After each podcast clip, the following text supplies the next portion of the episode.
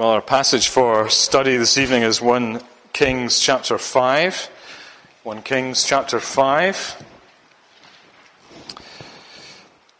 And before we read, let's uh, bow our heads once again in prayer. Heavenly Father, we thank you so much that you give us, give us your word to reveal more of yourself to us. And uh, we pray that this would be equally true of this passage, that we have that sense of the greatness of God the wonder of your plans and purposes and promises, and that you would energize us to serve you uh, in wonderful ways, we pray. In Jesus' name. Amen. Amen. So, 1 Kings chapter 5. And uh, Solomon has organized his kingdom in chapter 4. And uh, he now has uh, another idea in chapter 5, uh, verse 1. Now, Hiram, king of Tyre, sent his servants to Solomon when he heard that they had anointed him king in place of his father. For Hiram always loved David. And Solomon sent word to Hiram You know that David, my father, could not build a house for the name of the Lord his God because of the warfare with which his enemies surrounded him until the Lord put them under the soles of his feet. But now the Lord my God has given me rest on every side. There is neither adversary nor misfortune. And so I intend to build a house for the name of the Lord my God, as the Lord said to David my father, Your son, whom I will set on your throne in your place, shall build the house for my name. Now therefore command that cedars of Lebanon be cut for me, and my ser- servants will join your servants, and will uh, and I will pay you for your servants such wages as you set, for you know that there is no one among us uh, who knows how to cut timber like the Sidonians. As soon as Hiram heard the words of Solomon, he rejoiced greatly and said, Blessed be the Lord this day, who has given to David a wise son to be over this great people. And Hiram sent to Solomon, saying, I have heard the message that you have sent me. I am ready to do all that you desire in the, manner of, uh, in the matter of cedar and cypress timber. My servant shall bring it down to the sea from Lebanon, and I will make it into rafts to go by sea to the place you direct, and I will have them broken up there, and you shall receive it, and you shall meet my uh, and you shall meet my wishes, providing food for my household.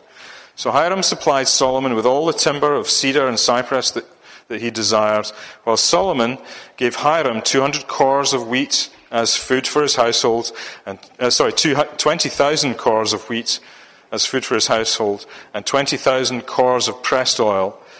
Solomon gave this to Hiram year by year, and the Lord gave Solomon wisdom as he promised him. And there was peace between Hiram and Solomon, and the two of them made a treaty. King Solomon drafted forced labor out of all Israel, and the draft numbered 30,000 men, and he sent them to Lebanon, 10,000 a month in shifts. They would be a month in Lebanon and two months at home. Adoniram was in charge of the draft. Solomon also had 70,000 burden bearers and 80,000 stone cutters in the hill country, besides Solomon's 3,300 chief officers who were over the work, who had charge of the people who carried on the work. At the king's command, they quarried out great costly stones in order to lay the foundation of the house with dressed stones.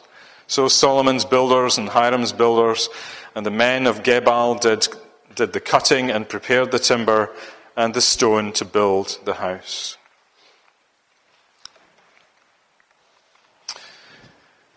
So we've been following uh, the development of Solomon as a king over Israel after the death of David.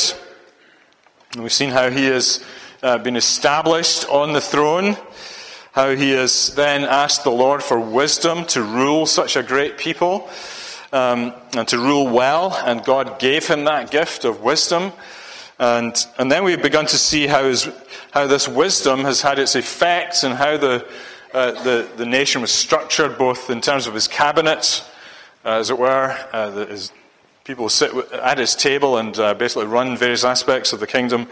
And in the regions, as the officials are dispersed around the regions to, to gather the, uh, the needs of the, uh, the household of Solomon uh, from the, the regions. And uh, we've seen how the, the people benefited from the wisdom of his rule. Everybody was sitting under the vine and fig tree, that they were enjoying and contentment and safety under his rule. Uh, marvelous uh, picture of uh, contentment. And we noted last time how this, this whole picture of uh, the kingdom uh, prefigures uh, the coming of the kingdom of God and the coming of the King of kings and Lord of lords uh, Jesus Christ, who will sit on the throne of David ultimately. And uh, this is what God does with His Word. He sort of sets up these kind of historical events that are actually prefiguring of something greater yet to come. And uh, this is a marvelous uh, thing. And there's so much, that, therefore, that we can learn um, about the, the kingdom of God. Uh, we too have access to wisdom. Uh, Jesus Christ is our wisdom, as well as, as well as our salvation and our redemption, as 1 Corinthians 1.30 tells us. But he's also our wisdom. And so as we come into relationship with God through Jesus Christ, so his wisdom comes to us as we are united with Jesus Christ. He is wisdom, therefore we all, all the characteristics of Christ begin to work into our lives. And uh, we too grow in wisdom. Uh, as we are seeking his, his face. So there's, there's much that we can learn since we are in this kingdom by looking at Solomon, and much we can learn about today. Uh, and so uh, that's what I intend to do in this, uh, this chapter. Today we're, we're, looking at this chapter, and as uh, we move on to a piece of, uh, as it were, un- unfinished business for Solomon.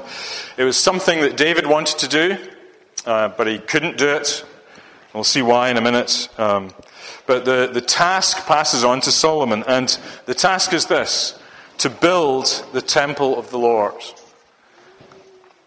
And so, David, you may remember the story, David had brought the Ark of the Covenant uh, into the city. David had been uh, crowned as king of Israel, all Israel, in uh, 2 Samuel 5. And uh, David in chapter 2 Samuel 6 brings the Ark of the Covenant into the city.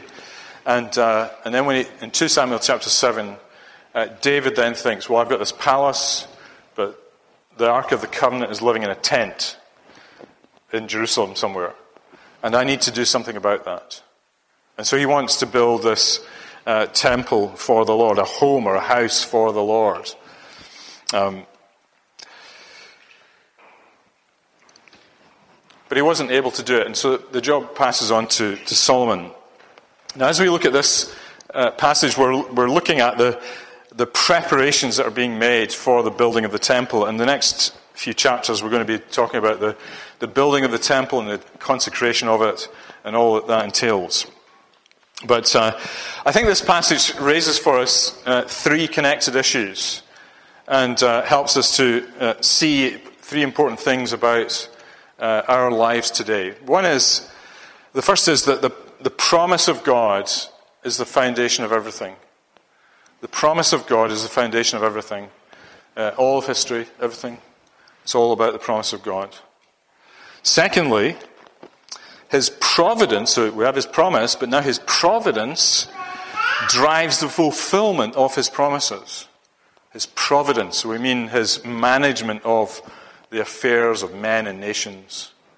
God is in charge and control, and His providence works out for the fulfillment of His promises. And then, thirdly, um, faith and trust in His promises drive our practical plans uh, using the resources that He grants us. So, all of these things are connected the promise of God, the providence of God, and then our planning and serving the Lord as a result. So I want to just work through those three things. First of all, uh, consider with you the, the promise of God. And uh, the, the story of chapter 5, again, you know, it might seem to us like a rather, like a rather dull account of preparatory trading arrangements between two kings. Um, that you know Solomon enters into this kind of treaty with Hiram uh, to get timber, and he agrees to, to pay Hiram in, in in goods for his household, and so on. But what's really behind all this is the fulfillment of God's promises. And uh, I'll come to those in, in, a minute, but let me just recap what's, what this chapter is about. Remember that Hiram is, um, he is king of a non Israelite city, Tyre, in Sidon, uh, near, near, uh, near Sidon. And uh, remember that so- uh, Solomon rules over Israel, but also rules over the nations around, some of, some of the surrounding nations. And so in chapter 4, verse 21, it says this Solomon ruled over all the kingdoms from the Euphrates to the land of the Philistines, so east to west and north to south, um, and to the border of, of, Egypt to the south. So Euphrates goes from the, uh, from the north down to the east, and so it sort of bounds that region. And then south is, is Egypt, and, and, and to the west is, is the sea and the, um, the Philistines, the land of the Philistines on the coast. And so Hiram and Solomon have got this relationship, but what becomes clear uh, later is that Solomon is a dominant party, obviously. Uh, he is the, uh, in the relationship between these two kings. Solomon is what you call a, a suzerain king. Um, he's the great king. And uh, Hiram is a, a, vassal king. So this suzerain vassal relationship is going on between the two kings. Um, so the vassal king is a little king. So Solomon's a great king. Hiram's the little king. And uh, the little king is paying tribute to the, the great king. And, uh, but having said that, they, they have obviously a good relationship, Hiram and Solomon. They're friends. Hiram loved David, uh, chapter 5, verse 1 says. So he's well disposed towards his son Solomon. So, you know, he's a friendly face for Solomon. And Solomon explains to Hiram that he wants to build a temple for the Lord. And Hiram suggests in verses 8 and 9 uh, just how, uh, just what he and his people can do and what Solomon should do in return for him. Um, basically, a trade deal is struck between the two. Hiram will supply the timber, Solomon will supply food to Hiram's uh, household. And what follows then is that well, is it actually a huge undertaking. Um, there are 30,000 men uh, forced into labour. Uh, these are, this forced labour is probably uh, remaining Canaanites who are living amongst the Israelites uh, that were not driven out under Joshua fully. Uh, so 30,000 of them are put into forced labour and, uh, and used uh, in the hard graft. And then there's 150,000, you know, um, 70,000 burden bearers and 80,000 stone cutters in verse 15 um, to bring the materials to site, to the site from the coast to the site in Jerusalem where the, the temple is going to be built. So that's the, the background to this, and that's what happened in the chapter. But of course, why is this account here? Why, why tell us about this rather dull trading arrangement between two kings? Why is that of interest to us? Well, what drives all of this is God's promise. If you look at verse 5, you'll see this, the way that Solomon puts it. I intend to build a house for the name of the Lord my God, as the Lord said to David my father. Your son, whom I will set on the throne in your place, shall build the house for my name. So here's the promise that God made to David in 2 Samuel chapter 7, verse 13. Uh, David was, as I said, was wanting to build the temple, but he couldn't. But the promise was given that your son will do it. And David's in this situation where he's anointed king, and uh, the Ark of the Covenant has been brought to the city. and There's peace, at least temporarily. There's peace for David, and he thinks, begins to think about building this temple. But Nathan the prophet comes with an amazing prophecy. He says, You're not going to build this temple. You're not going to build a house for me, but I'm going to build a house for you. And he's thinking more about the throne, you know, the household, uh, the descendants of David. And he's thinking about who's going to sit on the throne. And he's thinking, of course, in the first instance about Solomon, but in the long run, he's thinking about the eternal throne You know, somebody's going to be on the throne forever. And it's going to be, of course, now we know, the Lord Jesus Christ. Archangel Gabriel comes to Mary and says that the son that's going to be born in your womb is going to sit on the throne of his father David. So it's Jesus, isn't it? So the prophecy is all about Jesus Christ. And the short term prophecy is that Solomon is going to, uh, he's not named, but he is going to build uh, the temple. And uh, so this is a marvelous picture, a marvelous promise that has been given to David. The promise drives what Solomon is about to do. Now, what we need to, here's what we need to understand as, as Christian people is that the, Bi- the Bible is all about how God is fulfilling everything He promised. All of the Bible is all about how he is fulfilling everything that he promised. Sometimes we can read the Bible and we can, we're looking for the wrong things.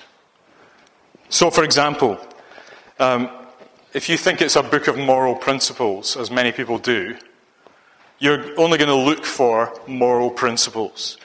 And when you start doing that, you're going to get discouraged because you'll find that the Bible's actually full of sinners and not people to be followed in so many ways. And, and even the world out there thinks that the Bible is a moral book to be followed.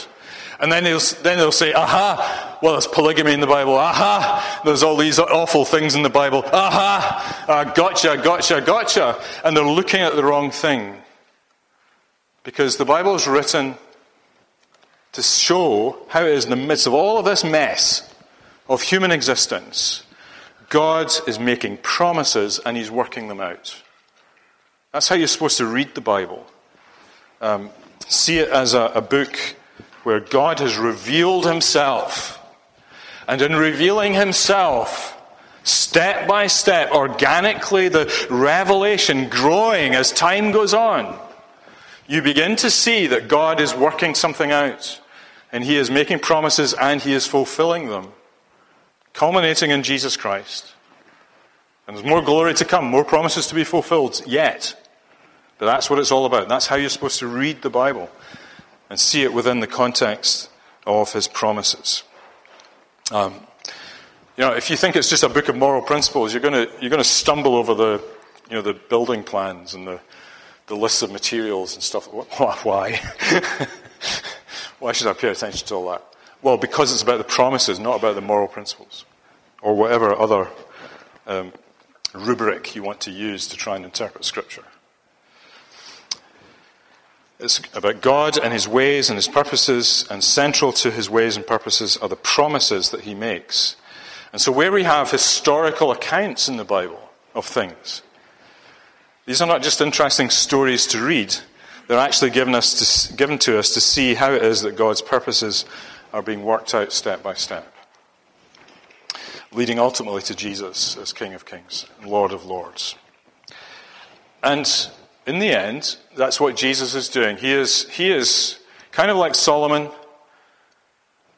but greater, putting the enemy, his enemies under his feet, and giving peace and safety to his own people for all eternity.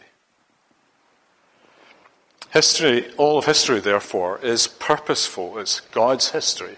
God is driving history, and therefore we need to see it not as a, a set of uncontrollable, unpredictable events that we have to react to, but behind it all are the purposes of God and the promises of God leading the whole of creation to its ultimate end. Now, that's a big picture to have of all of history and your personal history. But it's one we need to get hold of. Christianity is not simply an attachment to your life. You're an attachment to God's purposes in, in the whole of life, in the whole of creation. And that's the way we need to begin to see things. So the key point here is that the driver to the contents of chapter 5 is that God is working out his promises that he made to, uh, to his father David. So, how does he work out his promises? That brings us to the second point the providence of God. And uh, you will notice, you may have noticed a, number, a couple of things that have happened that have to be in place for Solomon to be able to start doing this work. Uh, two main things. Number one, military victory. So, verse 3, what does he say? You know that David my father could not build a house for the name of the Lord his God because of the warfare with which his enemies surrounded him until the Lord put them under the soles of his feet. So there comes, David couldn't build because of the wars that are going on at the time. Now you look at 2 Samuel 7, and David was for a brief moment uh, at rest. There were no enemies going, uh, attacking him or, or Israel. And so he began to think about the temple. But as you read on from 2 Samuel chapter 7, you realize there are more battles to be had uh, in chapters 8 and 10. And at the time, the, the reason for David not being allowed to, to build the temple is not given, is not specified. But now Solomon sees this clearly. He says, David could not build the house because of the warfare, verse 3. He could not build the house because of the warfare. Now, that's one of the things that uh, is evident in the wisdom of Solomon. It's one of the things that wisdom does for, for someone, is that it enables one to assess the current circumstances but not in a fatalistic way as Christians sometimes do. You know how sometimes Christians say things like, like God is up to something, but I don't know what it is, and, uh, you know, well, you know, God's got a sense of humor and that sort of stuff. You know, we kind of rattle these things off without really understanding what we're talking about. But wisdom says, I interpret these things that are happening around us, and you know, whether it's big things, macro things, or, or minor things, within this, the framework of his promises. And that's what Solomon is able to do. He sees the promises of God, and he sees why things have to be the way they are. And wisdom works that out for him. That's an encouragement for us to grow in wisdom. We begin to have discernment and insight into the ways of God more. So, military victory has to be in place. The second thing that's in place is uh, for Solomon to be able to think about building the temple is, is his own political security. And uh, we've seen how this is already played out. We've seen how in chapter 1, Adonijah, one of his sons, who as the oldest thought he had the right to, you know, by the rule of primogeniture, geniture, uh, to, he ought to go to, take the throne, and so he tries to take the throne um, and effectively organizes a coup in chapter 1. Uh, but Solomon, uh, David managed to, manages, manages to maneuver so that Solomon gets onto the throne and he's anointed as king, and everyone accepts it. And, uh, and so Solomon is established. So we've seen how Solomon has to be established on the throne. And then in chapter 2, we see how Solomon has to neutralize or even remove uh, whatever threats there are to the kingdom. And then we see in chapter 3, Solomon is fully in charge uh, and has political security. And now, so Solomon now says in chapter 5 that though he has been busy, though Solomon has been busy uh, in establishing his kingdom, he attributes his current peacefulness and rest to the Lord.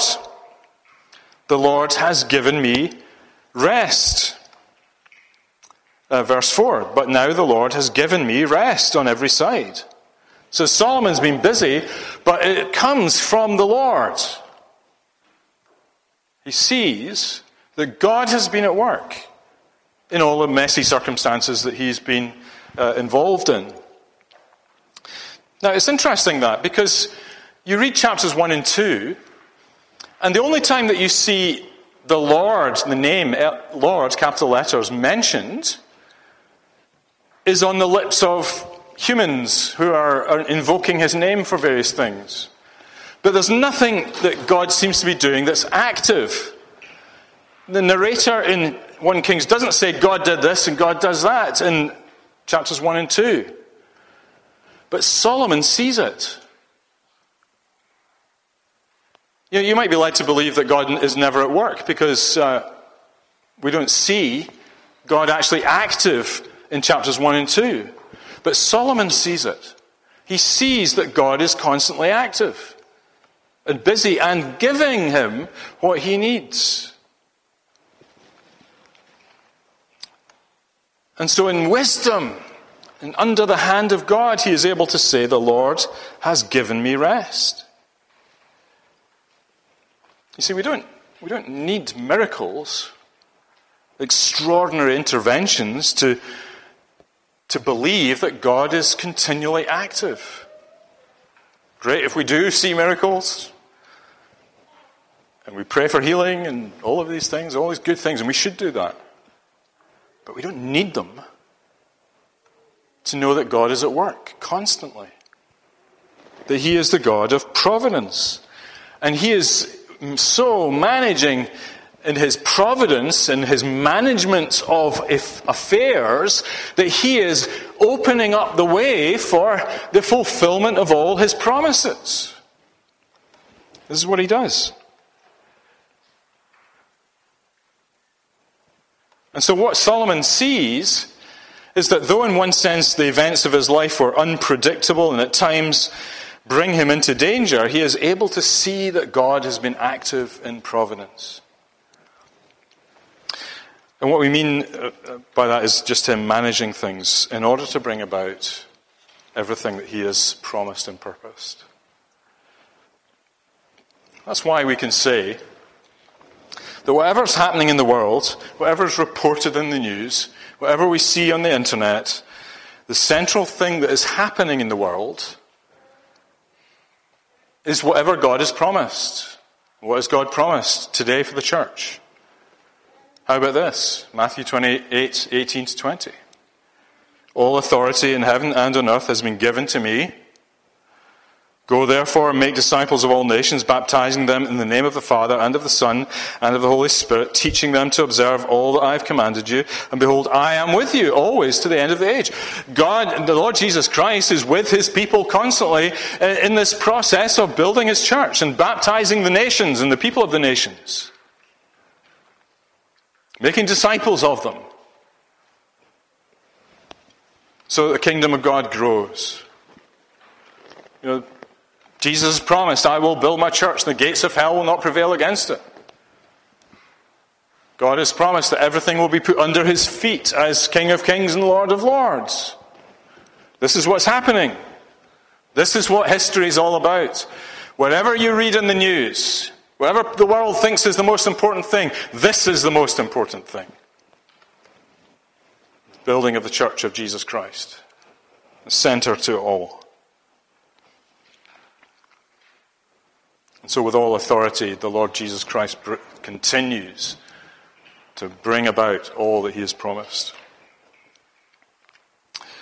Well, so we've thought about God's promises, we've thought about God's providence. Finally, what about our plans? Our plans. And we need to think about planning using God's resources. Um, we, come to, we could look at all the details of this chapter. Uh, Solomon has this big plan. Uh, he makes this proposition to Hiram. And, uh, but these plans are not just simply hatched out of his own imagination or from any delusions of grandeur. Rather, they're driven by the knowledge of God's promise and his understanding of God's providence. And, uh, and, so, and he realized the time is right for this to be fulfilled now, for him to, to get the green light, as it were, to start building. And Solomon applies the wisdom to the task that uh, he's using the gift that God has given him to work out the plans in detail. And the first thing to notice about that is that though Solomon is Lord over Israel and many other nations, he does not use that power and dominion to oppress the other kings. Doesn't oppress Hiram. They seem very cooperative and friendly, and they're working something out together and there's honor and respect between them. And this just reminds us that in the kingdom of, of wisdom, which comes from God, the lives of those who are lower in authority, you and me, can be a joy and a pleasure under the Lord Jesus Christ. This is what this shows us. Uh, Solomon is open to negotiation, though in the end, I don't know if you notice, he gets his way. he has a bit of to and fro about what to do, but in the end, it's what he says goes. But he does so in, in such a wise way that keeps Hiram on side. And we see the, the wisdom of Solomon at work in this relationship. And how much more true is this of our Lord Jesus Christ? You see how Solomon operates here, anticipates yet, the yet greater blessings of the kingdom of God. So in Solomon, we see those vassal kings, as it were, bowing the knee to Solomon and doing as he requires, which of course anticipates the coming of the kingdom. So Isaiah, speaking of the salvation of the Lord that is going to come, in Isaiah 45, we see all these vassal kings bowing the knee. And Isaiah 45 says, I myself have sworn from my oath, from my mouth has gone out in righteousness a word that shall not return. To me every knee shall bow, every tongue confess, and it shall swear allegiance. And that's taken up in the New Testament. When Paul speaks about the Lord Jesus Christ, who was humbled for a season, and yet was exalted to the right hand of the Father. Uh, Philippians chapter 2, verse, verses 6 to 11. And it comes to a, a climax, that little passage where he says, So at the name of Jesus, every knee shall bow, and every tongue can, in heaven and on earth and under the earth, and every tongue confess that Jesus Christ is Lord to the glory of God the Father. So Jesus is the fulfillment of all the Old Testament promises, and all the shadows, and all the prefigurings. Is Jesus Christ is the one who is over all. And Jesus Christ has plans for his kingdom. And we too can have plans which are in accord with that plan. We're not to be passive. This is the, one of the great lessons of, of listening to, watching Solomon here. He doesn't just say, Oh, God has made this promise. I'll just sort of sit back and watch and see what happens. You know, he gets, to, he gets busy. He gets to work because he believes God. He's amazed by God. And he wants to play his part. And today we know what Jesus wants. We know that he wants to disciple the nations. We know that he wants to build the church. We know that he wants to present every man and woman mature in Christ Jesus, to grow and to flourish bear fruits in their lives. And so, in the confidence of those promises and the fact that He is the God of providence, we can set about planning what needs to be done. And we should. We should be busy as Christians, as a church. Busy in outreach, busy in evangelism, busy with our families, training and teaching our children, busy encouraging each other busy helping each other, serving each other. And maybe that's something that we've not fully grasped as a church. I, I wonder about that. It, um, partly because, as a minister, I'm not sure I fully grasp that as a minister. That if we truly have the Word of God on our hearts, if we believe the promises of God and we know that God is a God of providence, then shouldn't we be busy in the things of God. And we get energized, you see, when we believe God. We get energized to do the work and play our parts in this great work that He calls us to. What are you doing? Are you serving the Lord? Are you committed to His promises? You desire to play your part? Formulate plans that are in accordance with His promises? That's what we need to be doing. Maybe you can play a part in this. May God grant us grace to, to do so. Let's pray as we finish. Father, we thank you so much for this passage. Thank you for the way in which uh, It's not simply a list of jobs and workers and materials,